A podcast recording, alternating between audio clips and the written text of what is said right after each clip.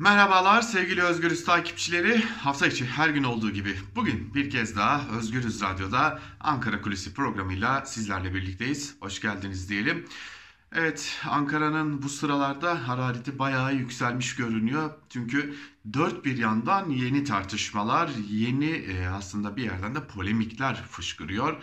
E, bir takım yasal hazırlıklar var, bir takım iddialar, bir takım tartışmalar, bazı açıklamalar var, e, bazı uygulamalar ciddi şekilde tartışılır hale gelmiş durumda. Hani şöyle söyleyelim, seçim dönemlerinde liderlerin bırakın ağzından çıkanların tartışma haline geldiği o seçim sürecinde şimdi e, açık bir şekilde e, neredeyse liderlerin kaşlarından, göz hareketlerinden, el hareketlerinden, mimiklerinden bile polemikler çıkabiliyor. Yani sanki yarın sabah seçim varmış gibi bir atmosfer var Türkiye'de. Bir, bir yanda Erdoğan Bayraktar'ın e, yaptığı açıklamalar etkisi ve tartışılmaya devam ediyor oluşu ki e, adeta bir deprem etkisi yaratmıştı. Öyle görünüyor ki tartışılmaya da devam edilecek. Bir diğer yandan bir seçim yasası konusu var. E, o seçim yasası ile ilgili daha doğrusu seçim barajı ile ilgili diyelim daha doğru bir tabir kullanmış olalım. %7 ile 5 arasında gitti geldi bu değişim. Yani %7 mi olacak %5 mi olacak? Niye yapılıyor bu değişiklik? Sorusu önemli bir soruydu. Tabi e, çok genel bir kavramda baktığımızda e, Milliyetçi Hareket Partisi'nin e, artık çok açık bir şekilde görülen kaldı ki AKP'nin oy oranları kararsızlar dağıtılmadı Metropol'ün son anketine göre o kadar düşmüş durumda ki Cumhuriyet Halk Partisi ile e, adeta başa baş gidiyorlar ama MHP'nin oy oranı da %7'ler civarında. %7'ler 8'ler arasında gidip geliyor. E, hal böyle olunca da e, şimdi mecburen bir hamle gerekti. Bu hamlenin adı da baraj değişikliği oldu. Ama bunun ardından başka konuların da gelebileceği e, tartışılıyor. Her ne kadar Milliyetçi Hareket Partisi dar bölge konusuna sıcak bakmasa da AKP canı gönülden bunu istiyor. Çünkü AKP'nin kendi yaptığı bazı simülasyonlara göre diyelim eğer %7 artı dar bölge uygulamasına geçilir ise biz 400 vekili bulabiliriz umudu besleniyor. Hal böyle olunca da e, acaba bir umut bunu da hayata geçirebilir miyiz e, konusu tartışılıyor ama MHP'nin sıcak bakmadığını çünkü %7 ile kendisine gelecek avantajı dar bölge ile kaybetme durumunun da olduğunu belirtmekte fayda var. Şimdi bir yandan işte bu hazırlıklar yapılıyor. Ekim ayı gibi bu konunun artık Türkiye'nin gündeminden tamamen çıkması. Yani e, şöyle söyleyelim Türkiye Meclisi'nden, Türkiye Büyük Millet Meclisi'nden geçmesi planlanıyor. Neden? Çünkü bu geçtikten sonra yasal süre bir sonraki sonbaharı işaret ediyor olacak. Yani 2022'nin sonbaharını işaret ediyor olacak. İşte bunun uygulanmaya başlanacağı tarih de malum Ekim ayı olacak. 2022'nin Ekim ayı olacak. Eğer takvime göre işlerse e, malum 1 Ekim'de de Türkiye Büyük Millet Meclisi açılacak. İşte 2022'nin sonbaharında ya biz seçime gideceğiz ya da ki bu seçim baskın seçim olabilir ya da o sonbaharda bir erken seçim ilan edilecek ve biz 2023'ün Haziran'ını görmeden sandığa gideceğiz. Artık herkes 2022'nin sonbaharında ya sandık ya ilan noktasında. Ankara'nın e, hararetini yükselten bir diğer konu da bu. Bir diğer yandan sosyal medya düzenlemesi. AKP sosyal medyaya ilişkin yaptığı düzenlemeyi yeterli bulmadı. Yeteri kadar açık konuşalım sansür uygulanamıyor. Bu sadece biz buradan sesleniyoruz size. E, sesimizi Twitter'dan duyuruyoruz, sesimizi YouTube'dan duyuruyoruz. Haberlerimizi, içeriklerimizi buradan aktarıyoruz. Elbette bu önce bizi ilgilendiren bir durum. Zira bizim de sesimiz kısılacak. Ama bu hemen ardından da bütün yurttaşları ilgilendiren bir kısım. Niye? İşte ortada bir gerçek var.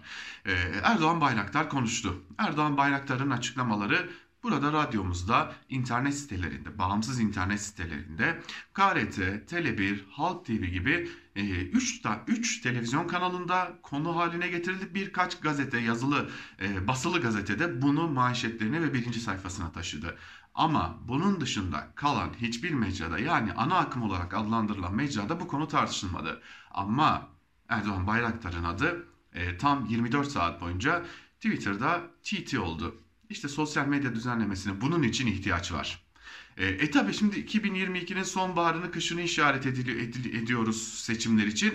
E, o seçimlere de e, örneğin tırnak içerisinde söyleyelim yalan habere 5 milyon lira gibi bir ceza kesilmesi yani içerik sağlayıcılar eğer bu noktada örneğin Twitter'da bir e, haber paylaştınız bir şey gördünüz bir şey duydunuz ve paylaştınız e, ve bu doğru ama konunun muhatapları bunu yalanladı ve e, yalanlamanın hemen ardından Twitter'a yaza, yaz, yazılacak, bildirilecek, kaldır diyecekler. Kaldırılmazsa e, Twitter'a artık 5 milyon liralık da bir ceza kesilecek. Geçtiğimiz gün Cumhurbaşkanı Recep Tayyip Erdoğan ne diyordu?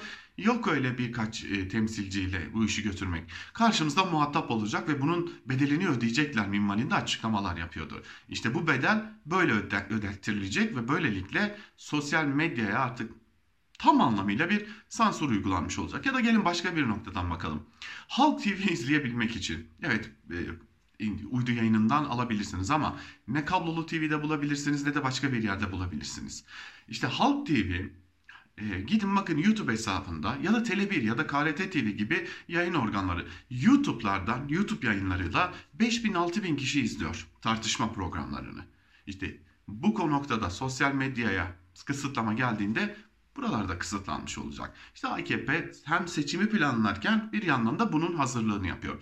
Ama AKP tüm bunları planlarken daha doğrusu iktidar cenahı Cumhur İttifakı bir yandan bunları planlarken öte yandan başka bir plan e, daha yapıyor. Tabanındaki tepkiyi tabanında kendilerine olan kızgınlığı azaltmanın da hazırlığını yapıyorlar. Nasıl mı? Mülteciler konusu göç konusundaki e, strateji olmayışın getirdiği sorunlar. Malum MHP Genel Başkanı Devlet Bahçeli özellikle Afganistan'da ortaya çıkan tablo sonrası e, aslında kendi iktidar ortağını da kendi ortağını da eleştirecek şekilde konuşmuştu. Artık yükümüz kalmadı bu bir işgaldir bu bir istiladır demişti. Göçlerle ilgili sonra bir rapor hazırlanmıştı. MHP'nin göç raporu da kendi iktidar ortağına çok ağır eleştirilerde bulunuyordu. E, geçtiğimiz günlerde Özgürüz Radyo'da biz Cumhurbaşkanı Erdoğan'ın politika değişikliğine gideceğini ve e, bu noktada da e, göç konusunda, mülteciler konusunda e, artık sert adımların gelebileceğini söylemiştik. Nitekim o söylediğimizin aslında uygulaması Ankara oldu. Ankara şimdilik bir pilot bölge halinde. E, bu yavaş yavaş çeşitli e, illere doğru da yayılacak deniliyor. Ankara'da konuşulan ihtimallerden biri de bu. Örneğin başka illerde kayıtlı olup Ankara'da bulunan Suriyeli mülteciler bulunacaklar, kayıtlı oldukları illere gönderilecekler. Yine e, kayıtlı olmayan, bu, bu doğal olabilir. Elbette ki bunun uygulanması gerekiyordur belki de. E, iş yerleri kayıtlı değilse çeşitli yaptırımlar uygulanacak. Metruk binalar tırnak içerisinde benim en çok dikkatimi çeken konulardan biri buydu. Metruk binalarda yaşayan mülteciler tespit edilecekler ve kayıtlı bulundukları illere gönderilecekler. Metruk binalar ne de, diye soracak olursanız Ankara'da şöyle söyleyelim. Kentsel dönüşüme ya girmiş ya da girmesine kesin gözüyle bakılan yerlerin kiraya veriliyor olması aslında. Yani metruk bina bu. Bu ülkenin başkentinde öyle e, boşaltılmış metruk halde bulunan çok az bina var ama e, bunun dışında yani boşaltılmış, boş, kentsel dönüşüme ya girdi ya girecek olan binalar var ki buralar yüksek fiyatlarla Suriyeli mültecilere, Afgan mültecilere kiralanıyorlar. İşte burada yaşayan mülteciler de kayıtlı bulundukları yere götürülecekler. Yok eğer hiç kayıtları yoksa sınır dışı edilecekler. Aslında bunun gelişi belliydi söylemiştik. Mülteciler konusunda AKP'de MHP'de tabanlarında oluşan tepkinin artık kontrol edilemeyecek düzeye geldiğini gördüler ve bu noktada da bir adım atarak harekete geçtiler. Bu da önemli bir nokta ki başka bir şey daha söyleyelim. Göç idaresi tam daha az önce Ankara için alınan kararları açıkladığında ondan birkaç saat önce daha doğrusu MHP altında ilçe teşkilatı göç idaresiyle Ankara göç idaresiyle bir görüşme gerçekleştirdi. Altındağ'ın neresi olduğunu biliyoruz. Geçtiğimiz günlerde Suriyeli mültecilere yönelik e, büyük bir provokasyonun yaşandığı yerdi. Bu da başka bir e, çarpıcı nokta. Bunun yanında elbette ki protokol tartışmaları var. E, bunun yanında e, Diyanetle ilgili ciddi tartışmalar da var. Yani özetle baktığımızda Ankara ciddi bir hararet yaşıyor ve bu hararetin altında sanki yarın seçim olacakmış gibi bir durum söz konusu. Artık kabul edelim ki Türkiye seçim satımı haline girdi. Ancak geçen gün söylediğimiz gibi onu bir kez daha tekrarlayalım. Önce gerekli e, hazırlıklar yapılacak, ardından seçime gidilecek. Bakalım muhalefet buna hazır mı? Bunu da ilerleyen günlerde göreceğiz. Ankara Kulisi'nden bugünlük de bu kadar. Bir başka programda görüşebilmek umuduyla. Hoşçakalın.